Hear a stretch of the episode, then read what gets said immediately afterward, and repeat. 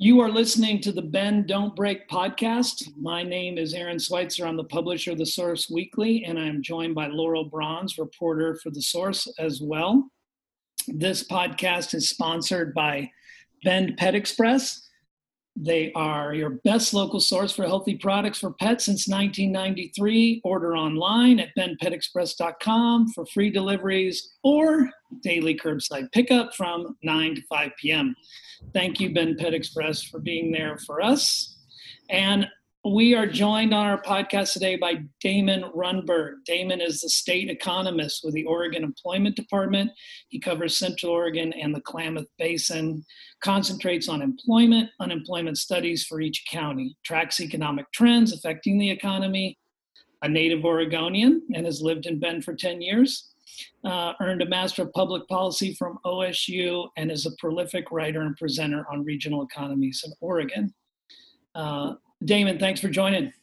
Hey, my pleasure. Happy to be here. I'm sure you've had a uh, had a pretty busy day.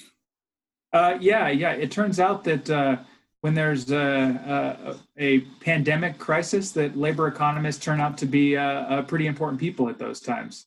Yeah, I was wondering. We were talking about the mixed uh, feelings that people have about the employment department right now, and a lot of the positive and negative you're getting. But on your side, economists, I mean, you're you're second to God right now. I don't know if I put it that way, but uh, yeah, it's interesting. You know, our, we have probably the largest state agency, and not probably, we are the largest state agency in, in Oregon, and uh, and the unemployment insurance division is a, a, separate arm from the the research work that we do as labor economists. But um, recently, we've uh, we've become much more intricately tied because uh, they've realized uh, they need as much help as they can getting information out and communication. And uh, so I've I've really quickly become an expert on unemployment insurance. Yeah, bet. As you're, um, I mean, give it, get, try to give us some insight into like pre-pandemic, post-pandemic. I mean, how is your how has your life changed? Like, what? I mean, how much public presentations were you doing compared to what you're doing now? How much forward-facing were you? Yeah, I was always fairly uh, public facing and that was i think some of that's personality driven I, i'd rather sit and engage with people than sit behind my computer screen um, but uh, the sheer volume of, of uh, curiosity about what we're seeing on the unemployment situation today means that um, every day you know three or four updates i'm giving through zooms or other teleservices on on telling people what we're seeing across the state of oregon right now and, and the severity of the unemployment situation so i would say um, uh, things haven't changed as far as being uh, public facing, but uh, except for the the uh, extent of it, it's uh, it's you know eighty percent of my life right now is uh, is tough. Yeah, how much? Um, given that that you're you know you got to do so much communicating. I mean, how much time do you have to dive into the numbers? Are you actually one of the number crunchers? Statistician? Yeah, typically typically I am. Yeah, that's normally what I'm paid to do is is uh, is do a lot of the analysis myself. I, I have an analyst that works with me who's amazing uh, and has been incredibly helpful. Um, but yeah, I, I, I, don't really we don't have a lot of support outside of um, ourselves. So I do a lot of the analysis myself and I do it as quickly as I can because I know I've got um, a lot of talking about the information that's coming right afterwards. So. Uh, yeah, for the most part, I mean, understanding what's going on with unemployment insurance claim filing um, is relatively easy math. So I'm thankful for that. Um, it's uh, it's big numbers, but not very complex analysis. Yeah. Hey, so before we jump in and start talking about Bend's economy and and and those numbers, I, I'm curious your background. I was looking looking a little bit at your LinkedIn profile before we got on here, and um, you started out uh, out of grad school as a policy consultant for uh, invasive invasive weed council. How does yeah. how how you got to draw a line for me from from there to where you're sitting today? Yeah, it's actually kind of funny story. I, my my uh, when I was in grad school, I focused on natural resource economics, and so I thought that I'd be looking at timber yields or water resources or something like that as a career, and and sort of started in that direction. And then uh, and then the Great Recession happened, and uh, it made it so that uh, you know jobs were few and far between and people couldn't be choosy so i ended up actually going from there and getting a job as a policy analyst in the unemployment insurance division of the employment department so uh, it feels a little bit back to the future for me that uh, i started with the employment department in the midst of the great recession and unemployment insurance and uh, I'm talking about it again in, in uh, the Great Lockdown, I guess, is what we're calling it now. What kind of um, what what kind of stats or tracking do you do on invasive weeds? I actually did more uh, public perception and like analyzing marketing efforts. So it was uh, their their goal was trying to get the word out at campgrounds about the impact of of certain practices and yeah. my job as a as an analyst was to try to to actually gather data on what people's perceptions were and and how to drive marketing in in a, a more effective direction. So I wasn't actually dealing with the weeds themselves, thank goodness. Yeah. So you weren't. It, it isn't a thing where you're counting knapweed in a. No, thank God. Yeah. right. Um, well, one of the things that uh, I noticed too is that you are um, you wrote a paper on um, timber to tourism transition. So I imagine some of your background there translated into what you found there. Yeah, I'm always really, you know, I, I always try to sneak as many uh, research pieces in on natural resources as I can. There is definitely a lot of interest here in Central Oregon on the impact that sort of that history of, of, of natural resources that we have had and continue to have here um, is always, I think, a, a, point of interest for folks. So I, I can always rope my personal interest in with uh, some of the research every once in a while. Well, Bend, ha- Bend has quite for quite a long time now been pointed to as the poster child for making that transition. Is that what you found? Actually, not really. Uh, interesting. The myth of it, so that's yes. I was curious. yeah, I mean, we definitely have had a transition where where timber and wood product was um, was critically important uh, here locally, and then you know became less important as we moved through time. However, this notion, the real myth, is that uh, that tourism uh, took over the timber and wood product sector. That we saw saw this transition from you know we we harvest wood to um, we now recreate in the woods, and that's what Bend has done. And in reality, we saw that um, you know really going back for the last 30 years or so, um, tourism has played a pretty steady role in our economy. Um, and there was never really a big transition from wood products to tourism. Instead, we saw a transition from wood products to construction. And then after the Great Recession, that transition from construction to professional services. But through it all, um, tourism has been a, a, pretty steady component of our economy that whole time. Yeah, but I mean, it's if I'm understand it. It's kicked quite a bit here in the last couple years. I mean, it's gobbling up a bigger percentage, is it not? Uh, per, uh, Tourism. No, actually, no. It's actually stayed uh, through this expansion. Actually, we saw, you know, minor reductions in tourism as a share of our total economy. Um, it is growing as far as the number of jobs and and uh, the size as a whole. Um, but relative to the growth we're seeing in other industries, it's uh, it's it hasn't really taken any market share. Huh. Yeah. I mean, you know, when you uh, when you hear the at least politically in Bend, all the talk about how what an expansion tourism is having and what a it's the lion's share of attention with regard to talking about affordable housing and, and things in that sector. I'm surprised at that. Does that surprise you, or do you think there's an inordinate amount of noise around that? There is, I think there is an unnecessary amount of noise, a disproportionate amount of noise about people complaining about tourism, that's for sure. I mean, I think um, we do by the numbers we know that we do have a larger tourism industry than the average average uh, uh, community. That's for sure. Um, but you know, our share of jobs in the tourism sector look a lot more like, say, San Diego, California, uh, than they do like um, Flagstaff, Arizona, or Vail, Colorado, or you know, some of these other real you know ski destinations or something like that do you now i mean i know it's kind of hard to predict but would you see given given the way we're going to be crawling out of the economy do you i mean would tourism be something people are looking to hang their hat on? Yeah you know the last time around you know our, our, our most recent example of what a recovery looks like is obviously the the great recession and and um, you know oftentimes as much criticism as tourism gets um, you know i will say in this particular instance this is going to be a, um, a shock or is a shock that's disproportionately impacting tourism. Um, but in our last recovery, it was tourism that sort of greased the wheels for our recovery.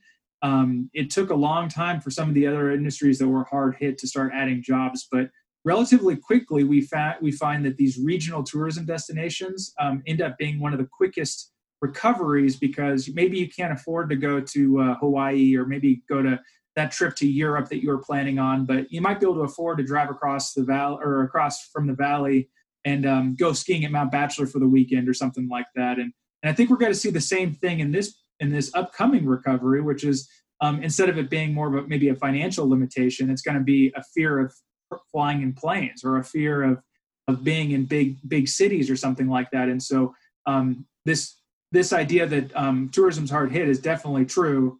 Um, but I think our tourism industry is sort of more situated to recover quicker than you know your your Hawaii's of the world. When you, look, I know your your focus is is on this side of the Cascades, but with a lot of the information that's rolling out about the impact that the coast is taking, what do you see for those guys? I mean, they seem like of the of the Oregon economy, they seem like the ones that I don't know deserve the most attention or yeah, yeah know. definitely. Yeah. yeah. they're definitely getting hit the hardest. I mean, we're we're probably second hardest, you know, compared to them. Um, but those coastal communities have significantly less diverse economies. I mean, mm. as much as of a, a tourism base that we do have here, um, in the last 10 years, you know, Bend and Central Oregon more broadly has dramatically altered what the landscape of our economy looks like. And so I think that's not the case in the in the coastal communities. So for them, I mean, that's why they're seeing over, you know, 20% of their workforce is is really being laid off at this point in uh, in a lot of these coastal towns.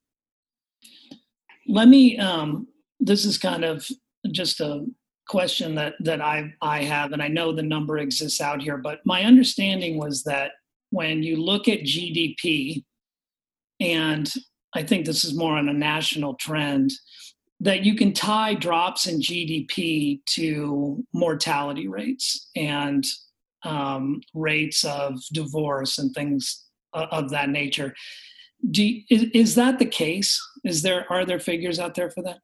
kind of i mean there's some there's definitely some some loose correlations between um, you know certain outcomes and and how the economy more broadly is doing makes perfect sense too if you actually think about it from like a rational level i often make the case for folks that um, you know we try to you know there's this, this dialogue right now you know do we um, do we um, preserve human health and protect public health or do we open the economy on the other side right and and I think this is some, you know, a fallacy that exists where the economy and human health or public health are two sides of the same coin. And if the economy is thriving, the economy being a reflection of us, all of us collectively, that means that other elements must also be thriving. You know, we must be seeing wages increase. We, we right. must uh, likely see, um, you know, human health outcomes uh, trending in the right direction. And and the inverse is also true during recessions. If the economy is not doing well, um, we tend to see those other indicators also be moving in the wrong direction. What I'm curious about is that when you have something on one hand that's dropping um, GDP that's medically related, in your circles as economists, are you do you bring those other numbers up, like number of people who are who are going to be pushing the mental health system, things like that? And maybe that's outside uh, field, but I mean, definitely outside my field. I mean, there is a lot of concern right now about the. I mean, we we had a lot of concern in the last recession with the mental health impacts of of people who are, um, you know, severely dis, depressed in in a scenario where they've long term unemployed, no opportunities out there, and it's it can be really dire for a lot of people, and and that is uh, is draining on us emotionally uh, and physically, and so.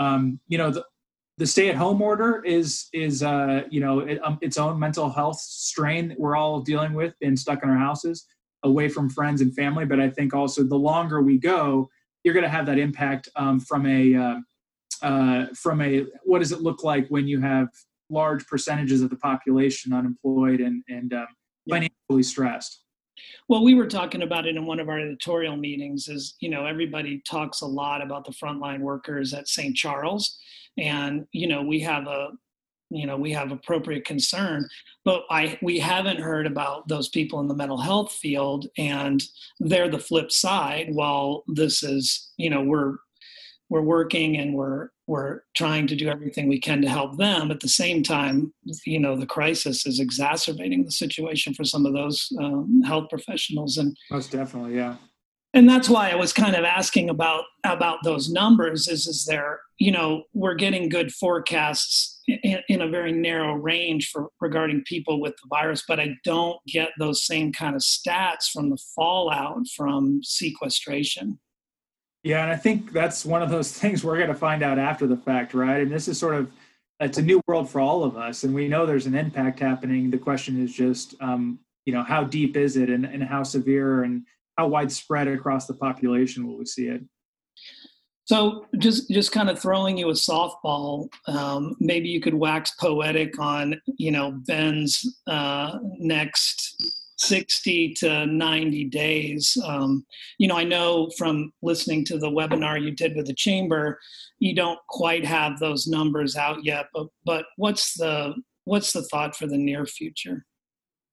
Yeah, it doesn't look good. I mean, that's that's for sure. We don't. We, we're not going to. Um, let's say we hit the bottom you know this sometime this month as far as the the losing of jobs um, I, I, really don't think that we're going to see um, see the economy bleed much more than than uh, what we'll see by the end of the month or by the middle of the month um, or i guess we're moving into may here so i guess you know the first two weeks of may i think is when we'll see the bleeding stop as far as losing jobs you know, from that point though, there's a lot of hope then once we start moving into these phases of opening that we're going to start seeing jobs come back. And the answer is yeah, we are going to see jobs come back.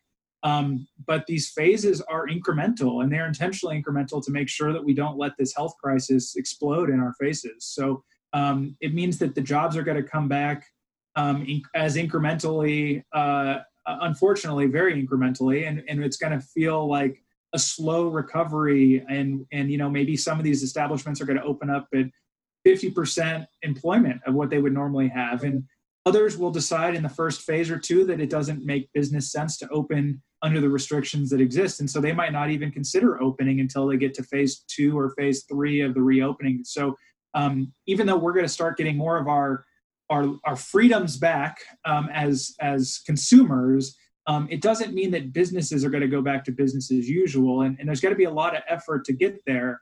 Um, you know with new constraints we might be wearing masks when we go out. Um, you know we might have to have new hygiene practices um, and there's going to be all this effort to, to make it safe for people to go out um, but even within that constraint 60 to 90 days from now you know we're still going to be talking double digit unemployment in central oregon and across the state um, you know, how high that unemployment rate's going to go and how long it's going to stay there is still to be determined. But you know, it's it's not outside the realm of possibility that we'll we'll hit a 20% unemployment rate, and you know, we'll still be double digit by the end of uh, 2020.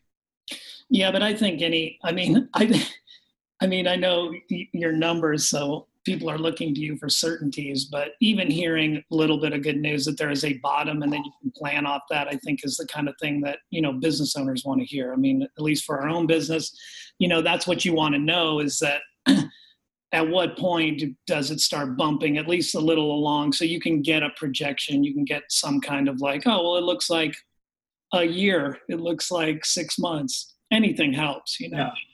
Yeah. Hearing, hearing that we're we're pretty close to starting to walk up the staircase again. Mm-hmm. Sounds a lot better than knowing that we're going down the basement still. So, uh, yeah, potentially to, to be flattening out or bottoming out. I think I used the term, you know, we've uh, we've bent the curve as far as the unemployment insurance claim filing data. So we've we've already we've already passed peak filing. Um, yeah. Is a big indication for us that we're getting close to sort of seeing seeing the bottom of this thing. Great. Well, Damon, I'm curious uh, on a on a different track. For someone like yourself, who's an economist, you must have some area that uh, you like to look at with regard to numbers that you find enjoyable. You know, something that you do as a hobby. What what would that be? Outside of economics?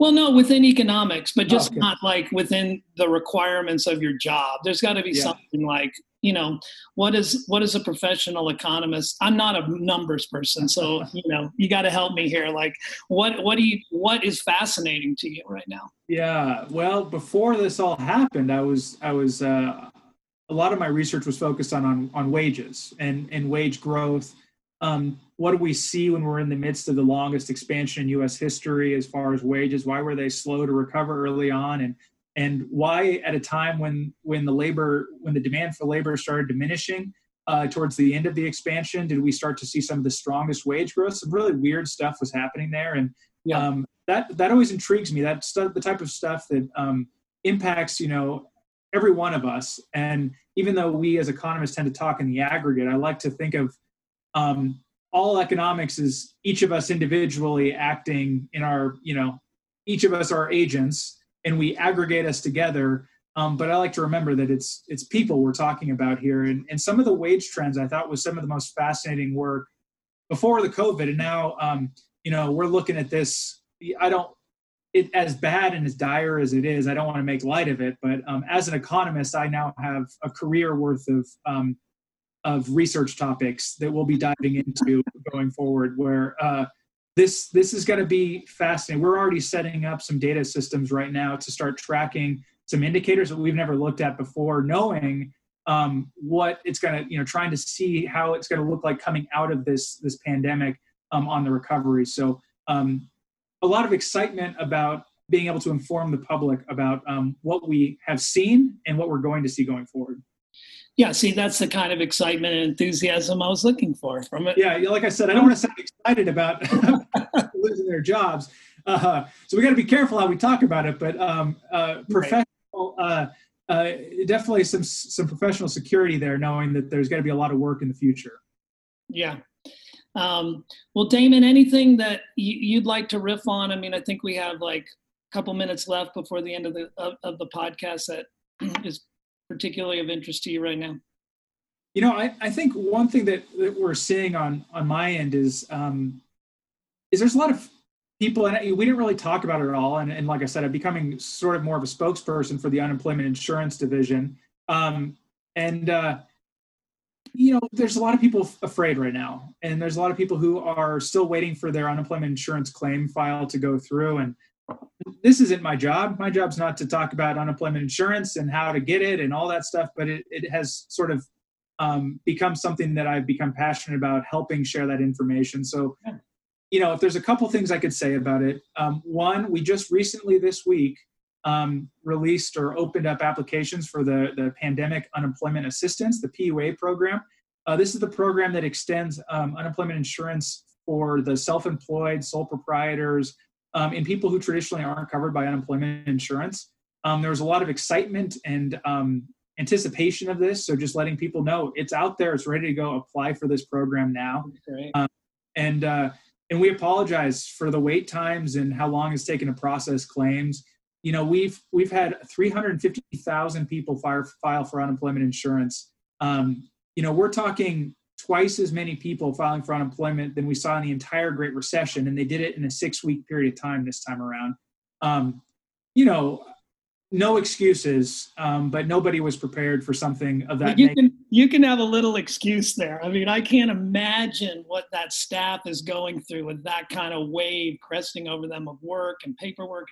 I mean, I I tell, I mean, we we furloughed some employees, and you know, I had to tell them that you got to be patient to this process. It's it's intense. I mean, there's no yeah. way human beings can can handle that. So, and it's hard to tell. It's hard to tell people when they're scared and and don't have any income. You know, to be patient and and we understand that and have you know have sympathy for that and empathy for that and understand. Um, but yeah, it's you know they had a hundred people taking claims six weeks ago and then all of a sudden they got hit with 350,000 unemployment insurance claims. Just um, a totally, yeah. you know, something. You know, imagine that being sat in your lap. You know, and and so that and and some terrible computer systems that we have that are old and decrepit and uh, need to be redone. I mean, there's a lot of stuff going on there, and um, and so just I want folks to know that um, you know if they file a claim and they and they have um, a confirmation number. Um, the unemployment the unemployment insurance division has that claim they're working on it. It might take you three weeks to get your payment. In some cases, in, in really terrible situations, it's taken four weeks. Um, but you're going to get back pay for that period of time. You're going to get that $600 extra a week from the federal government right now as well. So uh, a lot of money is going out the door. I think last week alone, uh, they sent out $195 million in, in UI claims. So um, money's going to Oregonians right now. And, and, uh, and, and once again, all we could say is sorry. And, and uh, everyone's trying their best right now. Yeah, I think, like I said, I, I think the job they're doing over there is amazing. I mean, it's a it's a monumental task that no one's ever seen before, no one could have prepared for. And uh, yeah, again, heart goes out to them. I know some of those people who work in that office. Some of our employees are have spouses in there, and and we hear the stories. So it's yeah, That's yeah, intense. that's a little known fact. Is we have one of the call centers. We have two call centers uh, for unemployment insurance in the state. One of them's here in Bend, and uh, and so these are you know your neighbors or your friends that are are trying to take these claims, human beings. So have a little grace for them because uh, you know imagine being on the phone all day every day hearing calls from you know scared, angry people. Um, they're trying their best. yeah, that's that's intense. Well, Damon, thank you for your time. I really appreciate you uh, taking a moment to talk to us about it, and uh, you know, I'm I'm sure your prestige and, and knowledge will will escalate in value as we move forward here, and, and uh, I appreciate you you know being a part of this. Yeah, well, thank you for your time and for the platform. I appreciate it. And uh, and yeah, as as um, as much as a bearer of bad news I've been the last few uh, few weeks here, I, I do think that we're starting to see a light at the end of the tunnel. So there's some room for optimism um, uh, in the future for sure. Yeah, that's great. Thanks, Damon. I appreciate it. Cool. Thanks for your time, guys. Bye.